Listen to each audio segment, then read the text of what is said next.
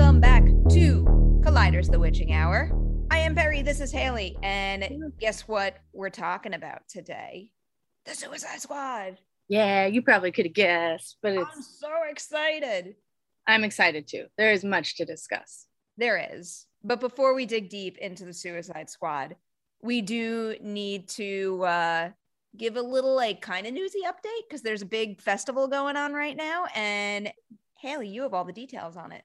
Yeah, yeah. It's I mean, it's a Suicide Squad just adjacent bit of an update. They did have a, a screening of the film. It is Fantasia for our Canadian listeners. They are currently underway. It it kicked off on the 5th, I believe, and um, it is just one of the best festivals of the year for genre film lovers every year. It's a absolute hoot. I haven't had a time, a time, any one, two, three, any of those times. It's Friday. Yeah, to get into my screeners as much as I would like to yet, but they have some really exciting films on the lineup, including, let's see, what am I most excited to check out?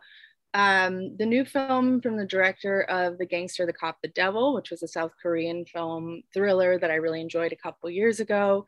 They've got Tokyo Revengers, which I'm really excited to talk about, or talk about probably that too, but watch mostly. Uh, they've got Richard Bates Jr. new movie King Knight. They've got oh my goodness, they have like 50 films. It would be silly for me to sit here and list them. So just go to their website, check out the lineup. It is geo locked to Canada since it is a local festival, and like normally you would have to be in Canada to see the films. They're taking a similar approach with the virtual rollout, but they've got all kinds of good stuff, and I'm super duper excited. It is one of my favorite things to just plow through as many of these like dozens of films that I can. So stay tuned for more updates throughout the freaking month because it runs the whole month. It's an insane film festival. I'm so excited to see whatever I can. You better get on all that because every single year I rely on you to give me like, you Yeah. know, the, the Fantasia cheat sheet. Make sure I'm watching exactly what I should be. Well, and here's some other related news. The uh, Fantastic Fest first wave came out this morning, and there are is a, a decent amount of carryover. So if you are not in Canada and you're not able to access Fantasia, keep an eye on Fantastic Fest because they do have a lot of the highlights, um, like King Car and Mad God, uh, which is Phil Tippett's directorial movie and uh yeah there's lots of lots of cool crossover there so if you can't make fantasia there's still hope for a lot of these films Love me some Phil Tippett. I don't mean to put you on the spot, but do you know anything about the status of Fantastic Fest? Is it is it happening in person? Is it going to be hybrid? yeah i think they are taking a somewhat hybrid approach this year it is happening in person and well you know for now everything being the way it is things could change in the next few weeks in terms of what's Mhm. like like if any actual legislation comes out re- you know restricting these types of things. Um but for now it is in person. It is a vaccination required event that was revealed today to much relief to a lot of attendees. Um they i do believe they are having like a virtual component as well for people who are not ready to be there in person. And um was oh the other part of vaccination required and masks required for any indoor activities Good to know. I will be following all of that because I'd like to go eventually. i know i know well yeah i was planning to make my grand return this year and it's still in the it's still in the air as a possibility but you know things being what they are it's very similar to like we will see what the next few weeks are like Well, maybe I'll just copy whatever you do because there we I go feel like that always puts me on a good path. yeah All right. Do we want to dig into the Suicide Squad now? let's do it All right. Well, you pretty much don't need a synopsis for this one, but just in case you do, and to, to stick with our usual format, obviously, this movie is about Viola Davis's character, Amanda Waller, plucking supervillains out of prison and putting them on an extremely dangerous mission. And if they complete the mission, they get a reduction on their sentences. So that's that's what we're working with here. Haley, I already published a non spoiler review, so I will let you do the honors right now. What are your non spoiler thoughts on the Suicide Squad? all right, let me start here. It's a whole heck of a lot of movie. So, like, when I have specific thoughts about it, I have very specific thoughts about very specific portions of it, which is why the spoiler stuff might be hard for me, but I'm going to do it. Uh, I generally am extremely fond of it. I it was a film that because it is so much movie, I left the theater like maybe a little overwhelmed and not entirely sure how I felt about it. Woke up the next day, or even as I was like winding down the night, I saw it, it started settling in, and I was like, Ooh, I might love this movie. Um, and then eh, it is one of those things like where the longer you sit with it, the things I love stand out to me more and more and more, and the things I wasn't so crazy about diminish more and more. I, I'm I'm very fond of this film and I do think it has flaws, but overall, the parts that I just love with my whole heart are what matter most to me. Yeah, I think I ultimately settled on a four out of five. And I think some of the hesitation to go higher did come from the fact that, you know, it's it's a lot of movie. It's a lot of movie to fully digest on one watch. I did just watch it again though, and I would feel very confident in bumping that up to a four and a half out of five. I definitely had the same experience as you did. And on rewatch, can confirm that the parts that I like got even stronger, and things that I thought, you know, maybe didn't have the same energy as some of the best parts in the film actually do play really well. They're a lot of fun to watch and they're very thoughtful. So my enthusiasm for the Suicide Squad has increased with another viewing. I think some stuff that we could talk about non spoiler wise is maybe some of the best performances in the mix. And Haley, you you tipped me off to this, and I'm glad you did because sure enough, Daniela Melchior's Ratcatcher 2 wound up being my favorite character in the movie. And because of you, I put in the request to have her on Ladies Night. So thank you for that. What an excellent excellent find for oh James oh Gunn. God. I know she's been uh you know she's done a good deal of work in the film and television industry in Portugal, but being in a movie like being in a Hollywood movie like The Suicide Squad just like sends your star soaring more so than any other ho- uh, Hollywood uh, movie could. And you know, I'm I'm a big believer that this movie could propel her into a, a very successful career, and it most certainly should because she's got the talent that's deserving of it absolutely. She's really like this i mean it's hard to pinpoint a scene stealer because everyone's so good but i think it comes across as her because we are not familiar with her in america so much and even you know she has done uh, previous work and it's not that long of a resume though. Like it really is a, a quite a find for gunn in the casting department um, because it's not like she's been working for 10 20 years you know she's still relatively new across the board and just let oh she's like the heart of the film and she does so good in making me feel all the things i'm supposed to feel. And when you think about her you know essentially being the heart of the movie and also holding her own opposite so many industry heavyweights like that that's a real feat in and of itself yeah. and one of my favorite elements of this movie that i think really successfully brings the ensemble together well is the fact that ratcatcher has chemistry with literally everyone.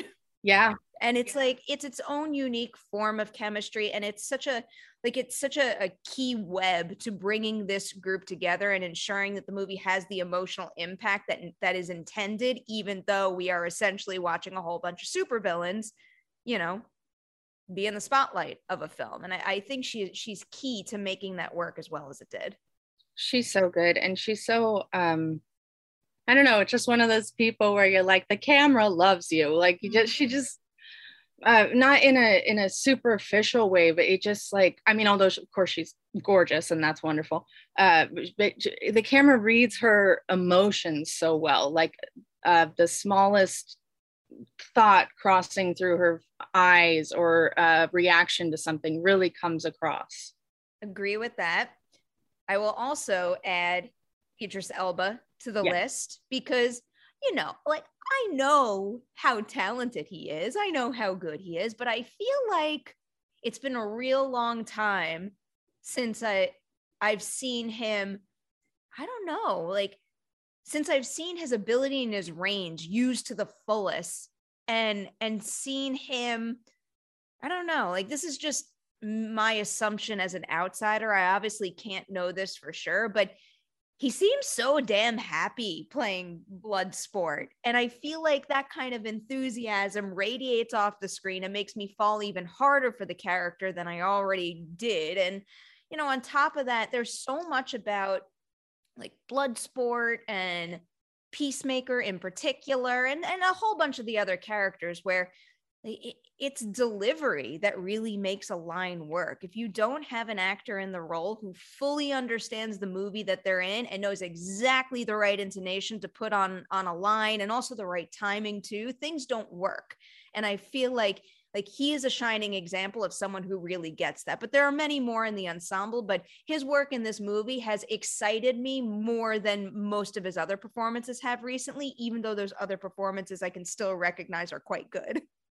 No, I I agree. I was just scrolling through his, you know, the last five years or so on his resume while you were saying that, and I I think that's really hard to argue with. There's good stuff in there, but like this is just, I don't know. It's a really interesting, like low key, sort of relaxed, comfy performance that's also really emotionally energized. It's it's it's a good one, and definitely for me, I think what I've you know, he he was such like a, a hot rising name for like an absurdly long time for like two decades everyone was like rising star idris elba. But i haven't seen that kind of energy from him in a while. And it it's it's great and it's a great character fit for him and i love that they like grade him up and m- made him look weathered and tired i just i love that approach to the character i, I love his work i love again to harken back to something you said his just chemistry with everyone. Mm-hmm. I was just about to bust out my notes that I took on my last watch, but I think I shall save those for the spoiler of this conversation. But in in addition, I do need to make sure to give a big shout out to John Cena in the non-spoiler portion of our chat because I brought this up in my other review, but you know, as much as I don't like comparing too much, F9 did come out very, very recently. And that's a movie where it feels like he sticks out like a sore thumb to me. I agree. He just he doesn't feel like he's in the same movie as everyone else or maybe his, what he can bring to a role like that wasn't necessarily used in the best possible way whereas this movie is like the exact opposite. It is soaking up every ounce of John Cena's talent and it is using it to the absolute fullest. And he just so clearly gets that character. You know, the whole idea of Peacemaker is is this guy who will do anything to create peace, but anything means doing terrible things. And there's definitely comedy that can come out of equality in someone like that, in a movie like this. But at the same time, you don't want to, you know, completely erase the fact that that makes him a terrifying individual. And I think the movie manages to capture both things really well. And yes, it is.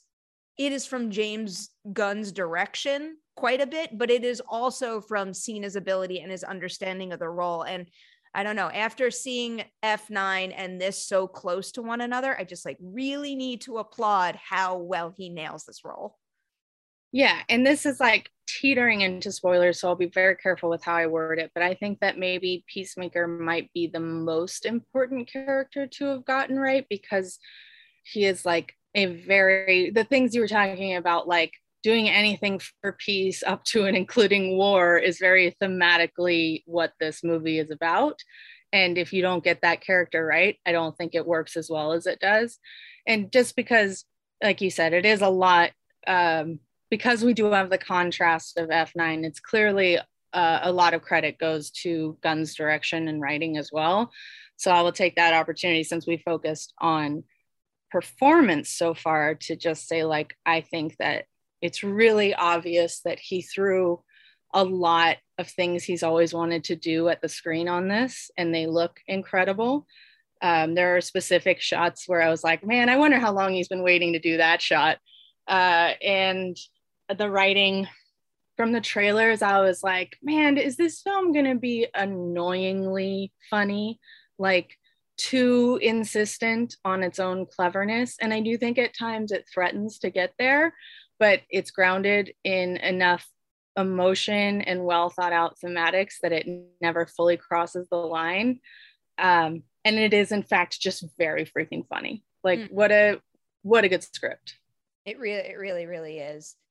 It's so funny. The action is exhilarating and it's got a really strong streak of heart in it too. And I didn't expect that element of the movie to be as powerful as it is. So applause all around.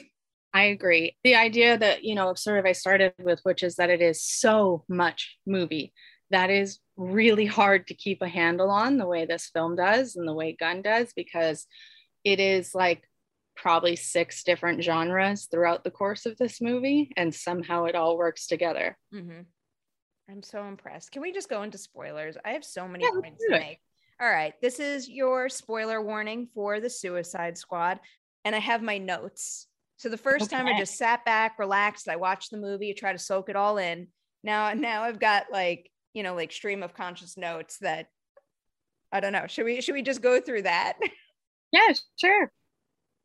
Well, the first note is what a fucking awesome opening. It's a good opening. It is a really it's, good opening. It is like though, okay, so I will say this. This has one of my few like actual criticisms of this movie is it has some of the most on the nose music cues I've ever heard in my life. And uh, when that that first one came up i was like oh boy is this going to be the overly clever movie i feared it was? Fortunately moved past that and i do think the music cues can be a little like come on now james. But uh, other than that what a what a great intro to a re like part reintroduction to this world because it's not a sequel but it obviously carries over characters and part of, of like refreshing of this world a rebuilding did, of a new take on it. How did you feel about the fake out of it all? Because of course we've been talking about this um, this massive ensemble with a whole bunch of very familiar names who are barely in the movie. So, do you like the way that they play that, or did that bother you at all? It didn't bother me at all because I never for a second thought that wasn't what was going to happen. It just it, there's no I honestly don't even feel like they tried to hide it that much. It's so evident from the trailers and from that what you might call stunt casting, but in a mm-hmm. fun, like not aggressive way. Um, it didn't bother me. I thought again, there was no version of me that didn't think that's what was happening.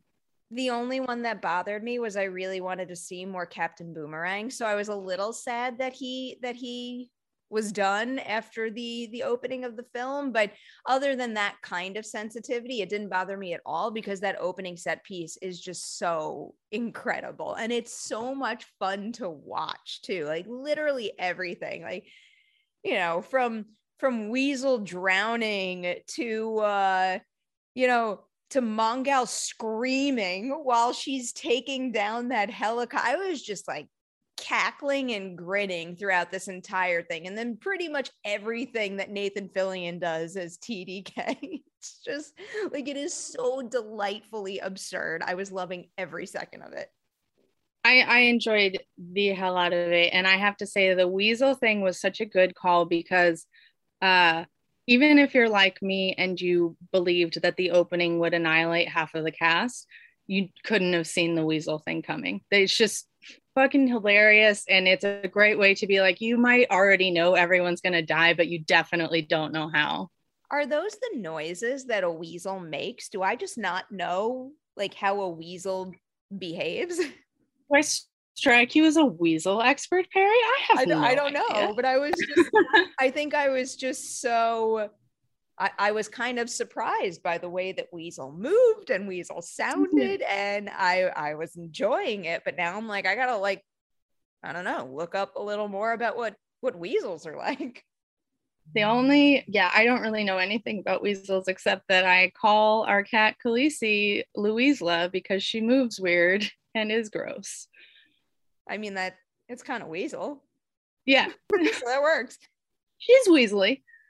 Um, another note that I took down earlier on in the movie was that Storm Reid, who only has two scenes in this movie, still stands out and is very good. I do think that the connection to Bloodsport's daughter winds up feeling like it has more life even when she isn't on screen because of his connection with Ratcatcher 2 but in particular that scene in the prison where they're just shouting fuck you at each other and talking about the damn TV watch the two of them are so good together. I'm just watching a scene like that and thinking you are like I've already believed this of her, but she she's next level talent. She can make the most of such such a small amount of screen time. She she can, and I I co-sign that, but I also think that's a great example of a scene that requires the kind of like uh, knack for timing and delivery you were talking about mm-hmm. with Idris. Uh, I also love that scene because it is a really um, like visceral kind of way to establish him as a full piece of shit. Like it's not we're so with these movies we expect to see them killing people and doing bad things but to just straight up tell your daughter like i don't give a fuck go away is a great way to establish that i have another example that really highlights how good line delivery is and timing is throughout this movie and it comes up pretty much right after it's when they're all sitting in the presentation room and it basically just goes from the rat catcher projector thing to the peacemaker butthole thing then it's Nanaue's hand. Then it's um, I think it's a uh, Bloodsport asking like, so we're all gonna die. And then David Dastmalchian with the perfect delivery of, I hope so. Yes. He is someone I meant to single out for performance yes. in the non-spoiler and forgot what he's someone I feel like I always mistakenly think he's been in so much more than he actually has because he's he just always makes an impression he he really is and that you know that's another another character that i feel like that's a lot of heavy lifting in order to sell sell the tone and the motivation and the growth of polka dot man throughout this. with very little that stood yes. out to me on my second watch. I remembered him being in it way more than he actually is. I mean he's around for most of it but he's actually doesn't have that many lines. Yeah i'm i'm so happy that he is though getting more of the spotlight throughout I'm glad he's getting more of the spotlight through being in the Suicide Squad for as much as he is, because he is yeah. another one that is just a hugely talented individual. And, you know, I, I don't think he's necessarily gotten the roles that reflect that. For sure. No, this is a, a great part for him. And I thought the, uh, you know, we're moving ahead of your notes a little bit, but I thought the design for his intergalactic virus was really neat. Mm-hmm the the design and also the execution of what it's like when he uses his powers. And Gnarly. I was not ready for for the mother stuff but oh my god that was fun. Like and it just it just gets funnier and funnier as they keep calling back to it. I was I was surprised how well that worked because when it first came up I'm like, hmm, like, okay, but I don't know. And then, like, especially when it gets more emotional, when he references his brothers and sisters and what his mother really did to him, I, it's just, like it, it brings everything about that character together in yes a very funny way but also not without real depth and heart to it too and i think i think across the board that's what makes all of these characters so memorable is they're not just here for a good joke and for some cool action. There's like real purpose to what they're doing right now and they actually all change from the beginning to the end of this film. Yes that's a big thing. I mean, I, I just kept making notes about how there's even more perfect delivery. I think I think this one pertains to when they start talking about uh, Bloodsport's fear of rats, which is yet another thing that's worked into this movie, like all throughout it, in the best possible way. Well, we should. Uh, I will take that as an opportunity to say, welcome to the pantheon of the best ever, most lovable film animals, Sebastian. I yes. love you. I love Sebastian so so much.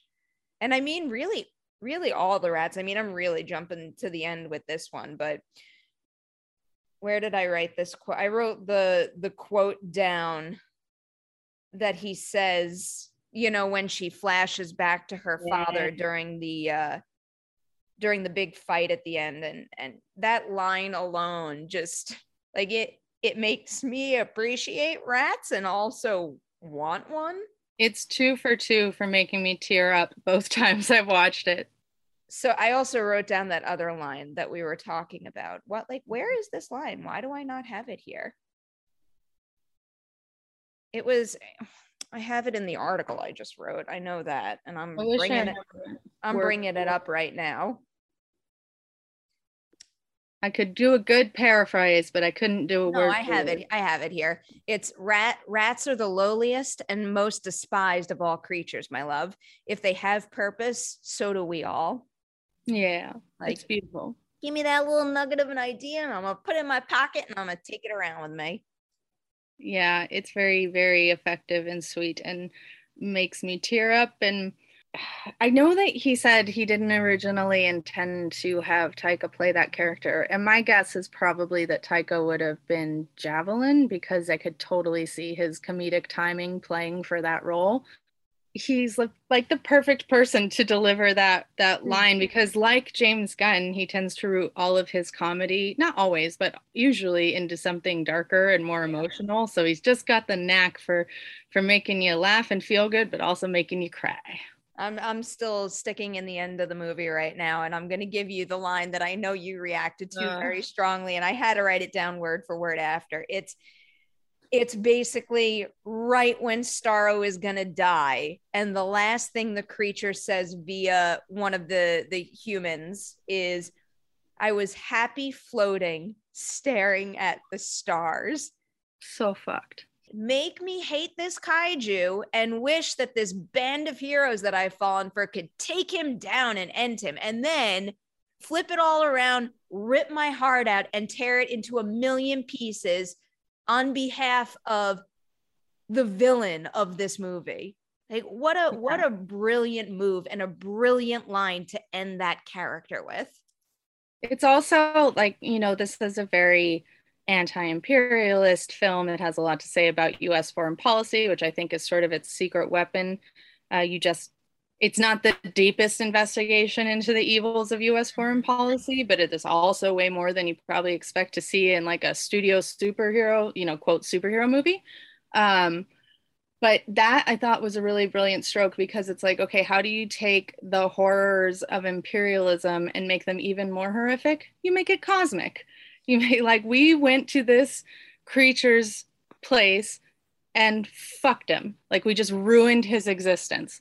Uh, and it's so deeply upsetting on several existential levels. That that sat with me for days. I was really upset by it. Yeah.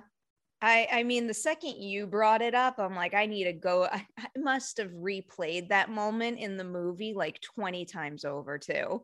It's just like the whole thing is so well executed. And you know, also when like when you when you consider every single stage of of heroism that happens in that final sequence, like the idea of polka dot man stepping up and really believing that he's a hero and you know he's like he like he has value and then he's just squashed in an instant. You know you have bloodsport's turn of basically not giving a shit and being ready to walk away but then stepping up and leading them into this battle.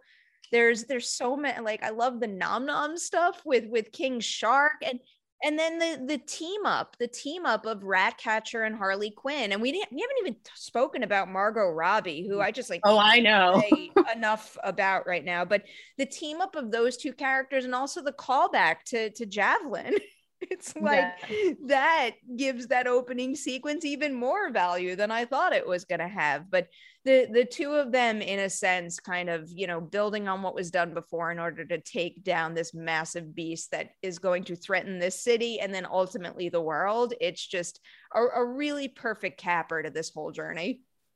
Yeah, I uh, well, we haven't touched on Harley, so I will do that now because I am very openly obsessed with Harley Quinn. I've written a billion things about the character. I have researched that character for years and years and like every time I do that research for a new piece, my love of the character only grows deeper. I think this might and I I freaking adore Birds of Prey but I think this is my favorite depiction of her in movies so far. Um, I just, I mean, every, I don't even know where to start. So I'll start with like Harley Quinn shooting a dictator while monologuing about recognizing red flags in relationships. Could, there's nothing has ever been made that's more for me, like ever.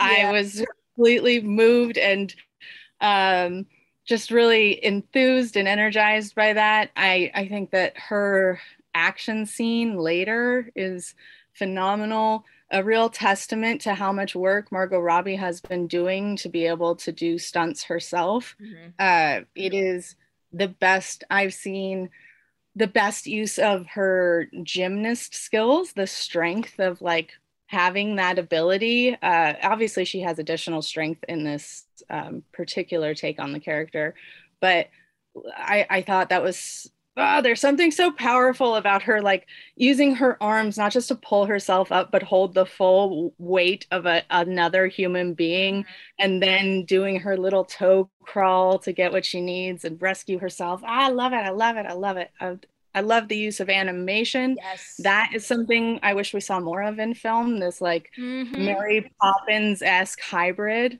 Well, it's also like I think that's the first time we get access to Harley's mind in a way that probably shows us what she's viewing in a moment yeah. like that. Like I think that you know, maybe she's not literally seeing flowers, you know, fall down, rain down around her while she's killing people, but like that represents to me how she feels when she's doing stuff like this. And to be able to have that level of access to the character it is like a visually stunning set piece but it also brings you closer to her as a person. And i just want more of that all day long I love what you just said. And I think it really just solved something for me I wasn't quite able to understand, which is both times that I've seen that fight scene, I got really emotional, like really emotional by the end of it. And it's because of the access to the character that is, it's a very hard character to have access to. Mm-hmm.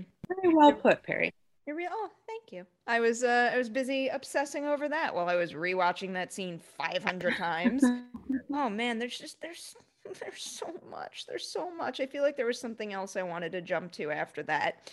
Um, oh, I mean, then then we kind of get into we kind of get into all the the peacemaker stuff or the specifics of of his mission or or the secret part of his mission that the rest of the group isn't aware of. And like I I find myself thinking myself in circles on the matter and like in a disturbing way but also also a good way because on my second watch i got re- like especially hung up on the fact that you know peacemaker was there to destroy that data and to make sure it never gets out into the world. And you know they recognize this at the end of the movie but that's essentially what bloodsport and co wind up doing. You know they choose themselves over getting the the information out there and making it widely known. And you know like the other the other really upsetting thing to me is that when peacemakers like like we the only way we can uphold peace is if we hide this information. And it's so disturbing to me that there's some truth. But it's like is that the kind of peace that you want in the world? You right. know you know what i mean? Like like yeah, if you hide shit like that, no one's no one's going to get mad at the US and try to fight. So in a sense, yeah, he creates peace by doing that, but it's it's like a like a poisonous form of peace. And when you think of a character creating that form of like is it peace at all anymore? That's I just, why I was saying I think he it yeah that's what i was saying. I think he was the most important one to get right because he is the the thematic core of what this movie is saying about uh, us foreign policy. It's so frustrating. Yes like it, it like makes my skin crawl just thinking about that whole mentality and ugh I've seen like some some early criticism floating around that it's like a really superficial take on U.S. foreign policy, and I like go back to like, yeah, but did you ever even expect that in this movie? No, and if it if it makes uh, more people question it and feel what you're feeling, think about the things that we do to maintain our peace. This isn't peace for the countries that we're in; it's our peace. Uh, then I think that's a really positive uh, effect for a film like this to have. I do think that they're very successful in that respect, but for anyone who wanted more depth to that element of this movie, I mean, this is just me speculating, but I'm guessing that the fact that James Gunn then wanted to go make a Peacemaker series might yeah. that he feels that itch as well. And, you know, I'm not going to say that's easy. I think that literally everything they do with Peacemaker in this movie gives me all the faith in the world that that series is going to be real good. But if they're going to add that extra layer, if they're going to take that quality of of the character to a new level, to another level, I that's that's going to be a a real significant challenge. Yeah. I I can't wait to see how they try to pull it off in a series length situation. But on that note, I also wanted to add another part of the movie that like emotionally rocked me. I got I was shocked by how many times I got emotional in this movie, but it was just when the uh the employees stood up against Amanda Waller. Yes. It gets me. People rise up. This is a people rise up movie and it gets me. It get and it get that one got me especially good because I didn't expect it. Like I Yeah. just Well, they're kind of they're built up to be shitty and cavalier and not caring, right? They kind of are but they're kind of not i noticed i noticed more more suspicious glances from the beginning of the movie on Yeah. it's like they, they go pretty hard on the idea of like you wouldn't really do that to his daughter would you so Even when he's like he's gonna she was gonna kill his daughter, one of the other. I think the lady who ultimately knocks Amanda Waller out kind of goes, eh. Like they are kind of built up to be pretty shitty. They're betting on who's gonna die. no that's true that's true the the, the the seeds were there though but even those certain seeds i think were were kind of planted and maybe gave me light hints that this could happen. I don't know. There's something about viola davis in that role that even though she's like like a fictional character like like i'm afraid to breathe when she's on screen. I could i could feel that pressure as an audience member. Talk about doing a lot with a little. What I mean, she deserves an Oscar for every role she ever does. And I always go back to thinking about how to get away with murder, the level of work she was delivering every week Yeah. on a broadcast show. Um, but honestly, the amount that she is able to like the energy and the the intensity she's able to put out with a single look i am shit scared of her like uh when oh my god and she's so funny the look she gives when they're like did anyone ask if weasel could swim? And she just gives this side look. Oh what a killer. What an Yeah. absolute on-screen killer. She she's so good but also to give the the actor who who actually hits her over the head a, a brief a brief shout out here. I had her Yeah. name um oh god i'm not going to pronounce her name right. Tinashe Kajese i don't know. I'm she plays unsure. Flo, Flo, Flo Crawley. But so she hits her over the head, and then there's another like A plus line of dialogue there where she says something like like she spots another guy just staring at you know the uh the aftermath of what just happened and says something like like get on the satellite you dickhead and it was just so perfect. I cackled and i loved it yeah they uh i that's like an unexpected highlight of the film for me is this monitoring crew. It sort of reminds me of cabin in the woods. Like you don't go to cabin in the woods expecting the the government side of things to be some of the most entertaining stuff. And they really they they are kind of stealing the show from time to time in this amidst all these much crazier antics While I was looking up her name, I just noticed the delightful fact that apparently the two rats or two of the rats that are on IMDb that played Sebastian are named Jaws and Chris Pratt. adorable I like them. I like them quite a bit. Um, who else did we not? What did you think of Alice Braga's character? Underserved Yeah, that was that's probably like the only the only significant like script nitpick I would have.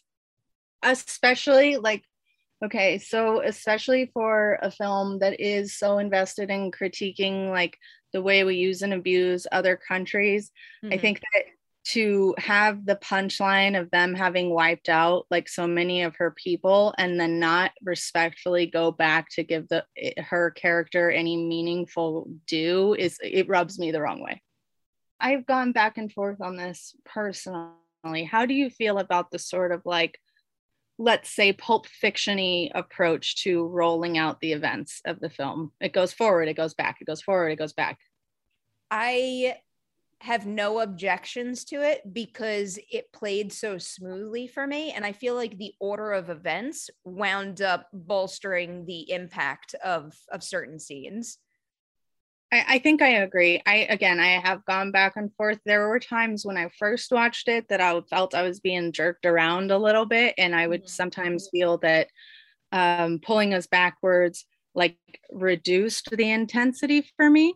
Um, but ultimately, I don't think it's like a make or break thing. It's I, will probably have to hash that out a little bit more with some subsequent re-watches how I fully feel about it because sometimes I think it elevated and sometimes I think it reduced. Well, the I guess the bit the big two would be going back at the very beginning to real to to show the audience that there's another Suicide Squad out there. That's a big one, and I I that don't have, totally works for me. You're, you're more talking about the events at Jotunheim where you're basically yeah. with them and you see you see the building start to crumble and it is said that they detonated the explosives too early but technically we don't know that that happened until they flash back and show us what bloodsport harley and polka dot man had been up to yeah i guess i that is probably the major one for me and i'm unconvinced still uh, i will continue to watch and figure out how i feel but i'm unconvinced that that approach um, improved the finale in a way that wouldn't have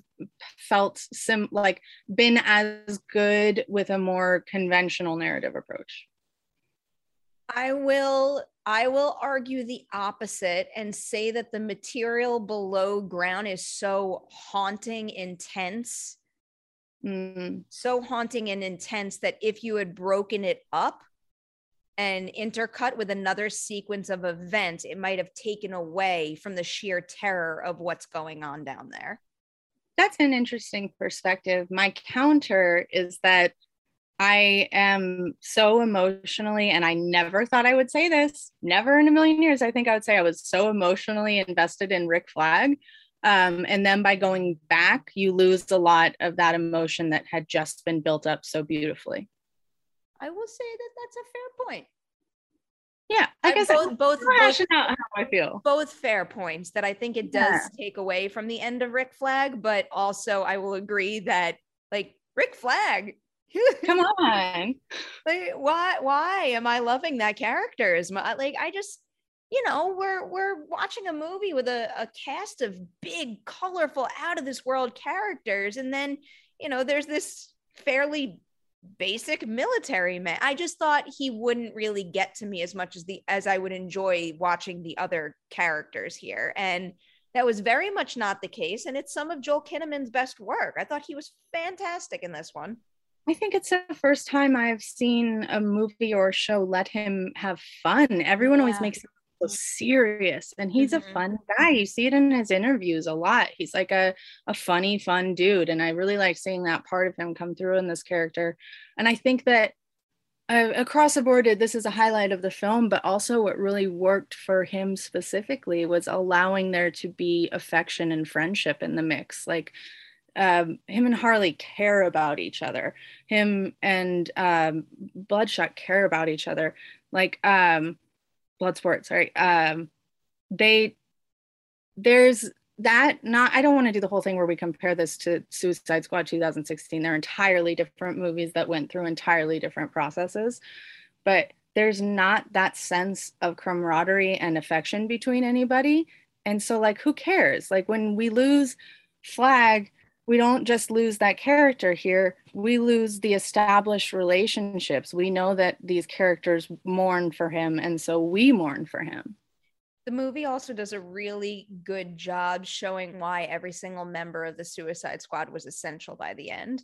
So it's yeah. like as they start to drop off, even though ultimately they do head towards finishing the mission and saving the day in a sense, like every single time they lose someone you lose that like that value or their or that asset that they could be using to get to to success in the end. And and you, you feel you feel the the weight of Rick Flag's value just like disintegrate. Yeah. And i this is I don't know if it was an improv thing, if it was in the script, but I have to give one of my favorite visual gags is him rubbing Harley's back with a gun when she hugs him. I think that is a wonderful touch. That's a good one. I also loved his last line in the movie. Oh, so good. Peacemaker. And a great reaction a shot from Cena. So, like, yeah, that's getting me really hyped for more John Cena peacemaker and that that kind of feeds into what i brought up before of like the really stress inducing mental gymnastics that i was doing assessing that character because in a moment like like how did you read a moment like that because it looked like it genuinely hurt him to me And there's there's also there's certain line delivery that happens in the moments leading up to him being like, fuck you all, I am going to destroy this disc no matter what it means. There, there's just certain line delivery that like felt like it came from a place of truth. Like I think at one point he maybe said he like says sorry to Ratcatcher before. I think it's even before he was going to kill her. I think it happens even before that. But like I I felt like a little part of him was sorry.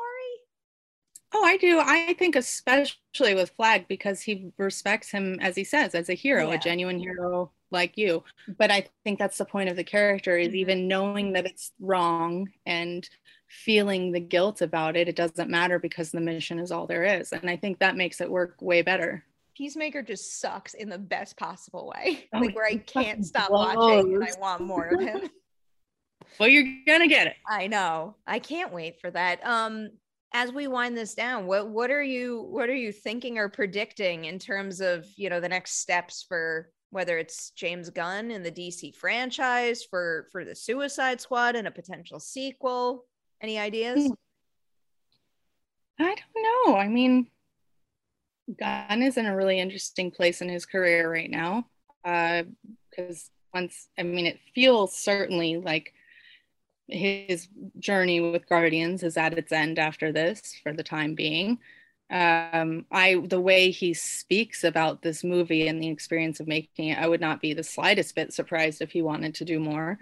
Mm-hmm. Um, but this is the kind i guess what i will do is less of looking forward and more of looking at right now like um this is a great example of why I love the approach DC has been taking in the last few years because this is not a sequel. It is not not a sequel. It is its own thing and it doesn't matter. Mm-hmm. And that I think is the best way to handle it. One at a time with the best filmmaker with the best story. Uh, don't don't get so hung up on your continuity and your your world building. And also not in a way like it doesn't even feel uh, let's say like the x-men films have the most confounding continuity of all time uh, but they uh, still sort of seem to want to say that they are set in the same timeline. And this is one big story and it makes no sense at all. So this where they're like it doesn't make sense and that's fine. It's it's a story feels way more i don't know comic booky to me like mm-hmm. appropriate to the form. I love it. I like everything you just said. And i've been saying i've been saying this for the past couple of years because i also love love birds of prey and some other things that they're doing. I like the idea of abandoning being shackled to continuity and just being able to take big swings and have fun and try new things the problem in this particular case is that James Gunn just gave me an ensemble of characters that I am obsessed with and that I want more content with. so I mean, I'm sure we'll see more if this make it comes down to numbers really. If it does well then I'm does sure it we'll really right now though? Yeah I mean, we may not get to see all the numbers because streaming is a mystery, but I do think ultimately, yes, it always comes down to the numbers. I think no, it like that was a, I guess that was a silly comment. Like I think it does come down to numbers, but like the fact that the that that kind of math feels so like hazy and gray to me right now i think that there's more wiggle room if traditional numbers aren't there. They could still justify making more of something if you know what i mean. Like it just like it doesn't feel like you can quantify current success with the green light to make another movie right now in any in any sense. Yeah. Oh yeah. If we're looking at like traditional box office analytics for sure. Um I get, and I, it's, uh, it's that interesting thing we've talked about as well. Like maybe, as we're seeing with Peacemaker, maybe that's not so cut and dry anymore in terms of what a sequel even looks like in the era of streaming and these, you know, massive corporate, uh, multi-branch of distribution situation we're in. Uh, but I do. I mean, obviously, we'll see more in Peacemaker. But I would be, I would be fully shocked if that was the only thing we saw come out of this. And like, I think Margot Robbie's been saying like she needs a break from Harley Quinn. Fair enough. You did a bunch really back to back. But I also don't think that's the last we'll see of that. I mean, it's a huge she's clearly fully invested in this character with the the amount of care and attention she gave to Birds of Prey and uh, the amount of, as I mentioned, work she's put into being able mm-hmm. to do her own stunts. That's obviously something that'll last her whole career, but it was very much tied to this character. She loves this. So I don't think this is the last we'll see of Harley Quinn. Neither do I. But like, you know, Harley goes off and does her own thing that makes sense. And then Bloodsport, Ratcatcher, and Nanaue live happily ever after. And we just get, you know, a day in the life movie with the three of them. Yeah, perfect. I solved it. That's that's the movie we should get. oh, I before we wrap, I just thought of another thing that really emotionally got me that I didn't expect was uh Nanaue's loneliness. Like totally hit me. Um I, I mean it's a universal feeling. We all get lonely, but yeah. man, they did a great job when he's just walking around after everyone left to do the mission or when he's sitting in the van on his own. I'm like, "Oh, dude, right. I would sit with you." Or even when he's in Jotunheim and he puts the little bomb on the wall and then all of a sudden he turns around and everyone's gone because exactly. is isn't that like that is a that's like a realistic lonely like for someone who has a fear of being lonely, that's a very realistic thing to be concerned about. That like you focus on something else and then you turn around and everyone's gone. Gone. It's too late. Everyone's gone. I know. God, it really worked for me and then he goes and he tries to reach out to those little jellyfish creatures and they just turn out to be evil. I know. This is why we need Ratcatcher too. We need a sweetheart there for Nanaue. Yeah, I'm so glad that they're friends in the end. Mm-hmm. All right. Any last minute thoughts before we close this out? Um no, nothing jumps out right now, but I'm sure I'll continue to talk about this on future episodes because I have a lot of feelings about the suicide. I will probably do the same because I have already confirmed that I will not be able to stop watching this movie. It is highly rewatchable and I friggin' love it. All right. Before we go, is there anything you want to plug? Uh, I don't think so. Um, I think all my cool stuff has come out. That I don't know when we last the full Jason Blum Collider Connected is finally available on the Collider Interviews YouTube. If you haven't checked that out, I cannot recall if the last time I brought it up, it was like a, that's coming out or it just came out, but it is, it's out. That's go watch it. He said a lot of really interesting yep. stuff about the industry. This is a very, very good conversation. I highly recommend it. Guess what I'm gonna plug? Ladies' Night because yeah, I got two. I actually I got three genre things to plug. So the last episode was with Kiana Madeira from Fear Street, who is lovely, and we talk about a lot of horror things. That's up and running. The Daniela Melchior episode went up today, as of the day of this recording, at least, so you could check that out. We also have a lot of spoiler information from that uh, from that interview about uh, Ratcatcher's powers, where she draws the line on empathy, a great question that came from Haleigh that I'm glad you told me about because I got a good answer from it. And then the next episode, it was actually just put in the can, is with Olivia Scott Welch from Fear Street, who is a big horror fan, which obviously made that conversation a breeze and way too short for me. So keep an eye out for that one as well. Can't wait to see that. She seems like a total sweetheart and like she knows her shit. All of that is correct. All right. That's it. You have officially survived the witching hour.